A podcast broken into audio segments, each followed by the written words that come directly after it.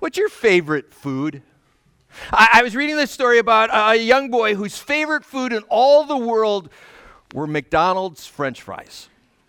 And, and, so, anytime he was getting rewarded for good grades or getting rewarded for accomplishing something at home, his dad would take him out for French fries. And on one particular occasion, his, his dad had purchased him a large container of French fries. They sat down, and, and the young boy started to consume the fries. And dad was overcome by the smell, and he reached out to grab a fry, at which time the son slapped his hand and said, No, dad, those are my fries. The father stopped for a second and calmed himself because instantly he was thinking, Do you know who bought those fries for you? But, but he didn't say that. He then began to think, You know, I'm bigger than you. I could take those fries if I wanted to. You couldn't stop me. But then he began to think, I could buy you a whole truckload of fries. Why are you so convinced that I won't buy more for you? And then he began to realize I could just go buy my own. But what I ultimately really desire is for my son to understand who gave it to him and be willing to share it with others. I, am afraid far too often I, we, are an awful lot like that little boy. That God blesses us with incredible things, and when He desires to take some of them, we say, No, God, this is mine.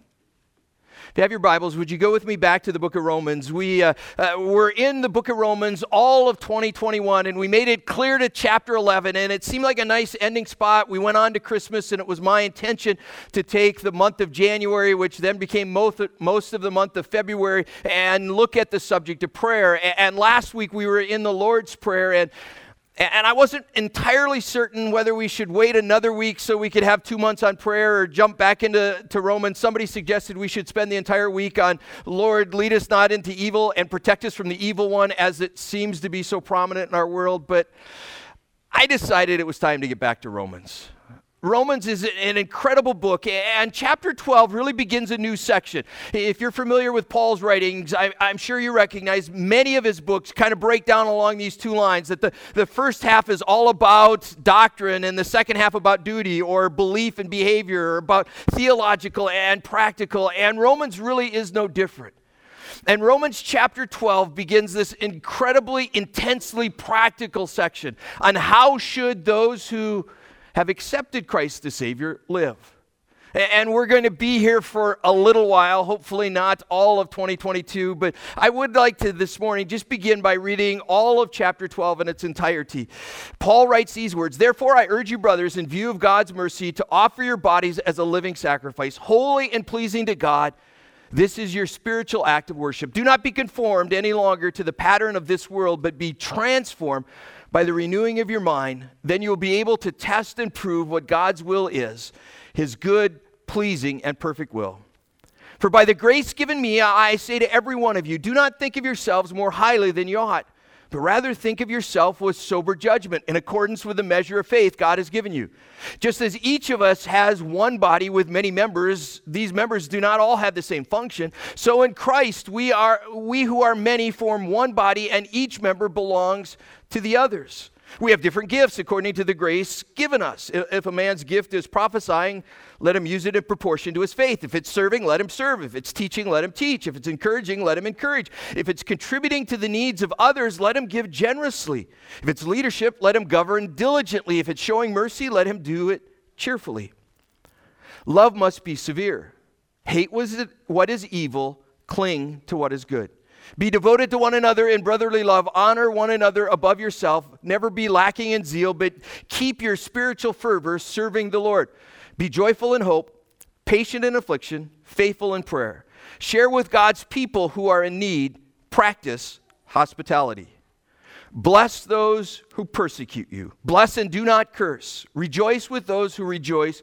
Mourn with those who mourn. Live in harmony with one another. Do not be proud, but be willing to associate with people of low positions. Do not be conceited. Do not repay anyone evil for evil. Be careful to do what is right in the eyes of everybody. If it is possible, as far as it depends on you, live at peace with everyone. Do not take revenge, my friends, but leave room for God's wrath. For it is written, It is mine to avenge, I will repay, says the Lord. On the contrary, if your enemy is hungry, feed him. If he's thirsty, give him something to drink. In doing this, you will heap burning coals on his head. Do not overcome, be overcome by evil, but overcome evil with good. Romans chapter 12 really is Paul's blueprint for what a church body should look like. And we're going to spend a few weeks on it, but this morning, it was originally my intent to get through the first two verses. I don't think we're going to succeed. We're going to make it through Romans chapter 12, 1. But Romans chapter 12, 1 and 2 are, are some of the most familiar verses, and I'm guessing many of you have them committed to memory. But they are critical verses. Paul begins by saying, I urge you. That's not exactly what I would have expected. I would have expected him to say, I command you. Paul sits in the position as an apostle, and as an apostle, he is in the position of Jesus and has the full authority of Jesus and has every right to tell us how to live. And he could say, Listen, this is how you must live. But that's not what he says. He says, I urge you. It's actually an interesting word, and maybe the, the classic place is in the book of Philemon. It, just a little bit of background of Philemon. Paul travels to the city of Colossae, and while in the city of Colossae, he meets this wealthy man named Philemon, and Philemon comes to Christ. And when Philemon comes to Christ, he works with a gentleman by the name of Epaphras who starts the church of Colossae that gets the book of Colossians written to them. In uh, Philemon's house, as was true in almost every Roman house, there was a, a large number of slaves, and one of the slaves, a slave by the name of Onesimus, does something to offend Philemon. We're not 100% sure, but most would suggest it was probably stole money from Philemon and then escaped. Paul is in Rome in jail, waiting to find out if he gets to keep his head when Onesimus crosses his path. We don't know for certain how, if he sought Paul out or if he also was arrested.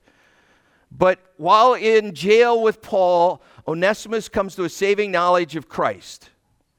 And when he comes to the saving knowledge of Christ, his life is transformed. And Paul falls in love with Onesimus. And he writes the book of Philemon for the sole purpose of saying to Philemon, I don't want you to punish Onesimus. In fact, I not only want you to forgive his debts, I want you to accept him as a brother, as an equal. And in the midst of that, he's going to make this statement. He's going to say, Accordingly, though I am bold enough in Christ to command you to do what is required, yet for love's sake, I prefer, and here's our word, to appeal to you, to urge you to beg you to treat him differently. Paul, back in the book of Romans, is going to say, I could command you, but I'm not going to. I plead with you. I urge you. Why do I urge you rather than com- command you? Well, I think it's caught up in the word therefore. If you've been here many times, you know that therefore is one of my favorite words in the New Testament because it gives you a chance to figure out what it's there for. It is that hinge word that takes us back to the preceding passage. And some might argue that it takes us back to chapter 11. We haven't been there for three months, so my guess is you may have forgotten how chapter 11 ends. Chapter 11 ends with one of the most beautiful doxologies Paul will ever write. He concludes his doctrinal section with these words Oh, the depths of the riches of the wisdom and knowledge of God, how unsearchable his judgments and his paths are beyond tracing out. Who has known the mind of the Lord, or who has been his counselor? Who has ever given to God that God should repay him? For from him and through him and to him are all things. To him be glory forever. Amen. That would be a good reason to appeal. But that isn't really what Paul says. He says, Therefore, I urge you, in view of God's mercy. I'm a little intrigued because Romans 12, 1 and 2 are some of the most familiar verses in Scripture, but they're also filled with some real difficulty in trying to translate from Greek into English. Because mercy is withholding what we deserve. I know this would never happen to any of you, but this afternoon you run to Iowa City, you find yourself on the interstate going 90 miles an hour when the police officer pulls you over. He checks your license and registration, he goes back to his car, and then he comes up to you and says, I'm not going to give you a ticket today, I'm just going to warn you. That's mercy. You deserve a ticket, but he treats you with mercy. God has treated us with mercy, but the word is actually plural. It's God's mercies. See, I, am convinced what Paul wants us to do is to reflect upon everything that we have learned in the previous 11 chapters. And so, in danger of taking the rest of the morning, let me give you a quick tour through the first 11 chapters of the book of Romans. The book of Romans begins in, in, chapter 1 with Paul saying the wrath of God is being revealed, not is going to be revealed. It is currently being revealed from heaven against all the godlessness and wickedness of men who suppress the truth by their wickedness, since what may be known about God is plain to them because God has made it plain to them.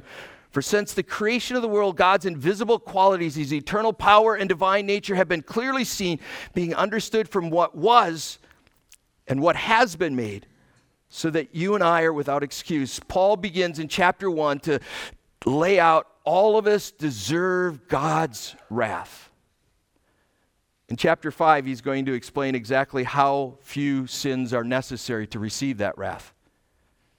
He's going to say, For by trespass of one man, death reigned through that one man, consequently, just as the result of a single trespass, all humanity was condemned. I'm confident there's not a single one of us in this room that would honestly say we have never committed a sin in our actions, in our words, or in our thoughts. And it takes but one to be deserving of God's judgment. In fact, he's going to go out of his way in chapter 3 to make certain that all of us understand that as it is written, there is no one righteous, not even one. There is no one who understands. And here I really believe is the, the center of sin is that we refuse to seek God. We desire to seek ourselves. And thus we're all deserving of judgment. But in chapter 3, he turns the corner and he says, But now a righteousness from God, apart from the law, has been made known, to which the law and the prophets testify. This righteousness comes from God through faith in Jesus Christ. He says, You can never possibly earn God's favor. You will never live good enough to enter heaven. And yet, he provides a righteousness to anyone who will believe. There is no difference, for all have sinned and fall short of the glory of God, and all are justified.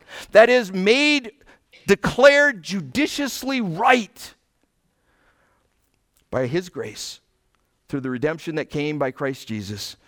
And God presented him as a, the word is literally a propitiation, a huge word that we don't use very often in English anymore, but it speaks of someone who stands in my place to take the punishment that I deserve. Jesus died for my sin and for yours. And thus he makes available through his blood justification. So that this morning we can be declared just as if we had never sinned. And Paul in chapter 4 is going to want us to make certain we understand that it's not by working. He, he goes back to the life of Abraham and he shows how it wasn't Abraham's works, it wasn't Abraham's religious rituals, it wasn't anything about Abraham. It was if we work, the wages are not credited to us as a gift, but as an obligation. However, to the man who does not work, but trusts in God who justifies the wicked, his faith is credited as righteousness. And Paul, in the first five chapters, is going to help us understand that this justification comes through the death of Christ. You see, at just the right time, when we were still powerless, Christ died for the ungodly. Very rarely will anyone die for a righteous man, though for a good man, someone might possibly dare to die. But God demonstrates his own love for us in this. While we were still sinners, Christ died for us. Since we've been justified by his blood, how much more shall we be saved from God's wrath through him? For if when we were God's enemies, we were reconciled to him through the death of his son, how much more, having been reconciled, shall we be saved through his life? Not only is this so, but we also rejoice in God through our Lord Jesus Christ, through whom we have now received reconciliation. For if by the trespass of one man death reigned through that one man, how much more will through those who receive God's abundant provision of grace and the gift of righteousness, reign in life through that one man, Jesus Christ. Consequently, just as the result of one trespass was condemnation for all, so also the result of one act of righteousness was justification that brings life for all men. Paul is going to spend the first five chapters wanting us to understand that justification is possible through faith in Christ. And if that were the only mercy that would be pretty amazing. But then, chapter 5, he begins, and I don't have time to stop uh, on any of these, but he's going to, in verse 1, say that we, because we've been justified through faith, we have peace with God. Because we have peace with God, we now have access to God. Because we have access to God, God has sent his spirit to live within us. We have been reconciled. We've been brought back to the position in which we are his family.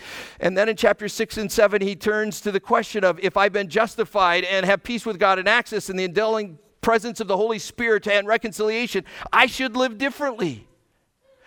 Chapter 7 is, I'm never going to be perfect. And then in chapter 8, he goes to, there's therefore, ah, it would be wonderful if he said, there is never condemnation. It's not what he says. There is now no condemnation to those who are in Christ Jesus. He ends with this incredible, I, I, would love to go back to the end of Romans 8 and that incredible extended passage that talks about the love of God. And then we come to chapter 9 uh, through 11. He talks about this security that we have as he goes to Israel. Can I somehow lose my salvation? Can I somehow be found guilty after I've been justified? And the whole point of chapters 9, 10, and 11 is to say, no, God's love is permanent if we confess with our mouth that Jesus is Lord and believe in our heart that God raised him from the dead, you will be saved. For it is with the heart that you believe and are justified, and it is with the mouth that you confess and are saved. As the scripture says, anyone who trusts in him will never be put to shame. For there is no difference between Jew and Gentile. The same Lord is Lord of all and richly blesses all who call on him. For everyone who calls on the name of the Lord will be saved. Those are the mercies God is talking about. In light of all that God has already done for us, Paul is going to call us to live a certain way. But there's another word that I, maybe you don't do this. I, I, do this from time to time. I, I can't tell you how many times I've read Romans 12 and 11 and missed what I would suggest is a really important word. The word is brothers. I don't believe Paul uses throwaway words.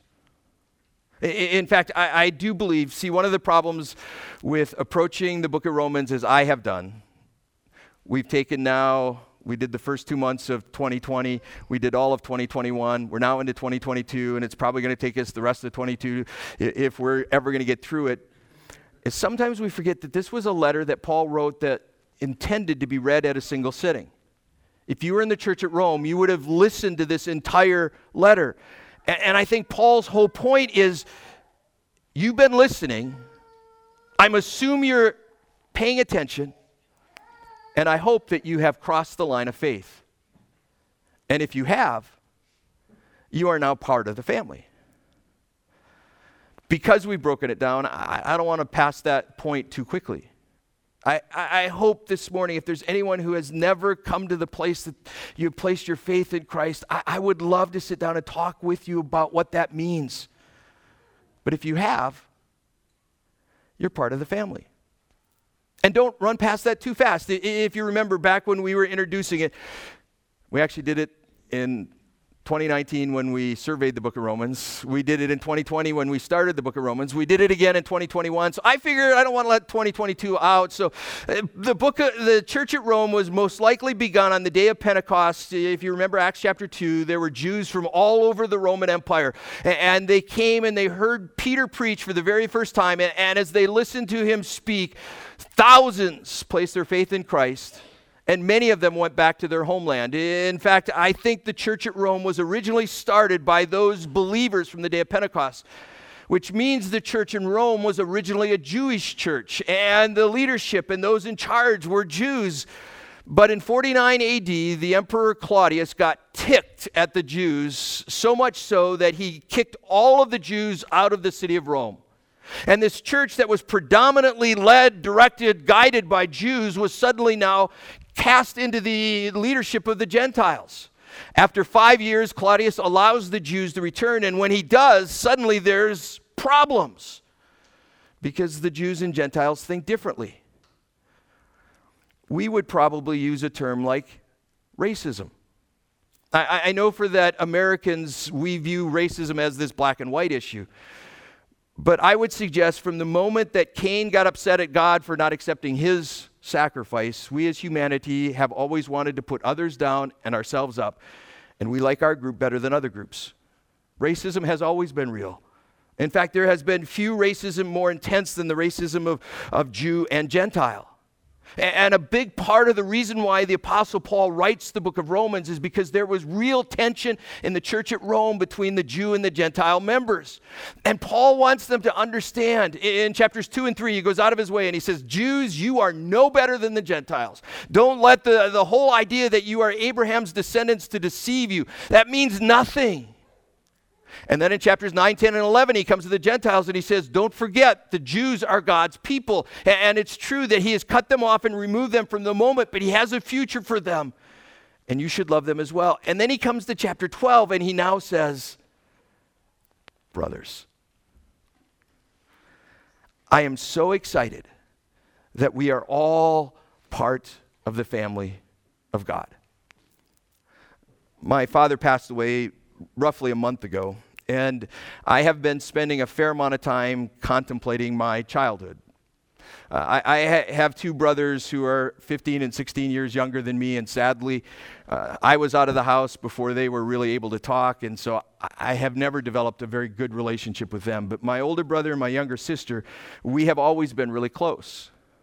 I have thoroughly enjoyed the privilege of growing up in the home that I got to grow up in. But please don't hear that to say we always agreed on everything, because we didn't. Several years ago, my sister gave me a coffee mug, and I was going to take a picture, and I forgot to do that, so I apologize. Maybe I'll show it to you someday. It says on it, I'm really glad you're my brother. I just wish so many people didn't know it. we love each other. We occasionally argue. Sometimes they walk away and say, Oh, that Dan, he just doesn't get it. But at the end of the day, they're my family. And they will always be my family. And there's nothing they could ever do that would have me cast them aside. I believe that's exactly what Paul is getting at. Is the church is intended to be a family. And if you go back to the first century Roman world, the first century Jewish world, to become a follower of Jesus almost certainly meant you were cast from your physical family and were in desperate need of a new family. And Paul writes, Therefore, I urge you, my brothers and sisters, my family, by the mercies of God Paul wants us to come together in a unique and unbelievable way that, yes, we may agree and we may not. Yes, you may see it my way and maybe you won't. But we are family. We're brothers and sisters because of what Jesus did. And thus, Paul jumps to because of the mercies of God, I want to, you to offer your bodies as a living sacrifice. This goes straight over our heads. I, am guessing none of us in this room have ever seen a sacrifice. But as you open the beginning of the Bible, in fact, in the very early parts of Genesis, one of the first things God commands is for there to be an animal sacrifice. The whole Mosaic system was set up around the offering of animals, going to the temple, bringing a, a sheep, a goat, an ox, and watching as the priest slit its throat and collected its blood. But it wasn't just Jews. The Roman world every single community had dozens of different temples, and as a part of those temples were constant sacrifices. In fact, if you lived in the Roman world, you were required once a year to go to the local temple, bring an animal, and have that sacrifice and declare Caesar is Lord. And if you didn't, it was a capital offense. Sacrifices were everywhere. And you understood sacrifices don't go home.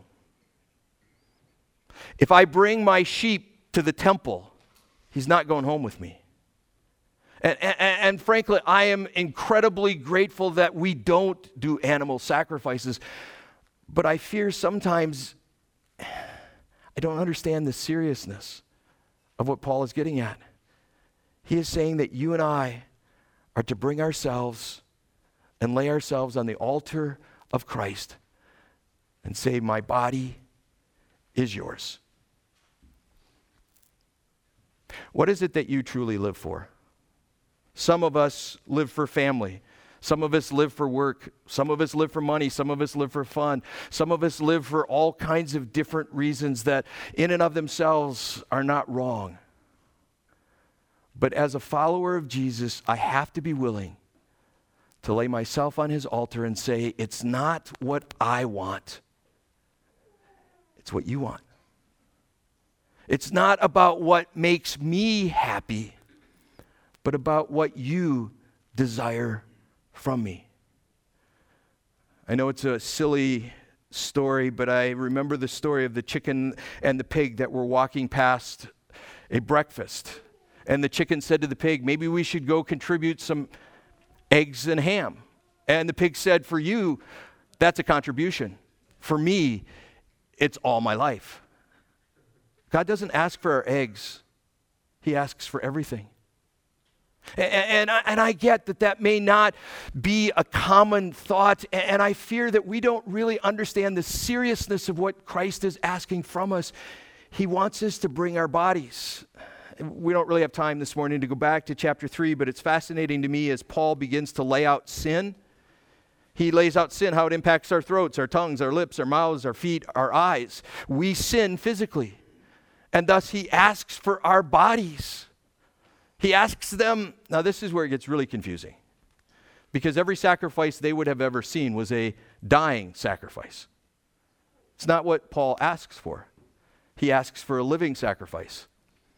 When I was in high school, I, I struggled with the whole idea of could I give my life for Christ. If this morning somebody came in and pointed a gun at me, at you, and said, Deny Christ or die, would I be willing to say, No, I'll die? A youth pastor we had took me aside and said, Dan, God doesn't ask us to die for him, He asks us to live for him. And if we live for him, He'll give us the grace to face whatever life may bring. I don't know. Maybe the day will come when that gun will be pointed in my face or yours. But this morning, He's not asking you to die, He's asking you to live for Him. To give him your life. It's a holy and pleasing sacrifice.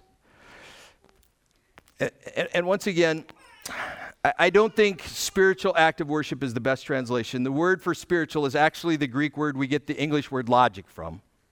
And the word that's translated worship is actually the word we get liturgy from. If I may go back to my roots in 1611 and go back to the King James, I, I, like the way it translates it. I think it captures it better. Paul says, I beseech you, therefore, brethren, by the mercies of God, that you present your bodies a living sacrifice, holy and acceptable unto God. And that is your reasonable service.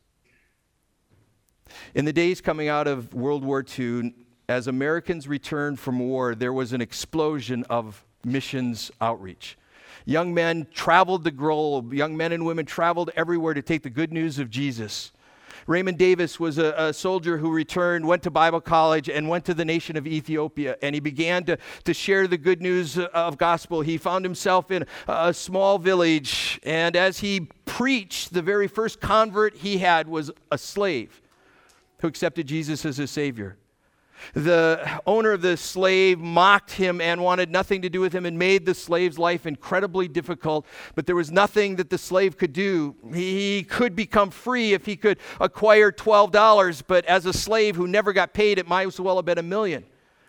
But Raymond began to think, I could pay that $12. So he went to the owner uh, of this slave and he paid to purchase the freedom of the slave. It was only days later that civil war broke out in Ethiopia, and Raymond and the rest of the missionaries left Ethiopia and didn't return for 25 years.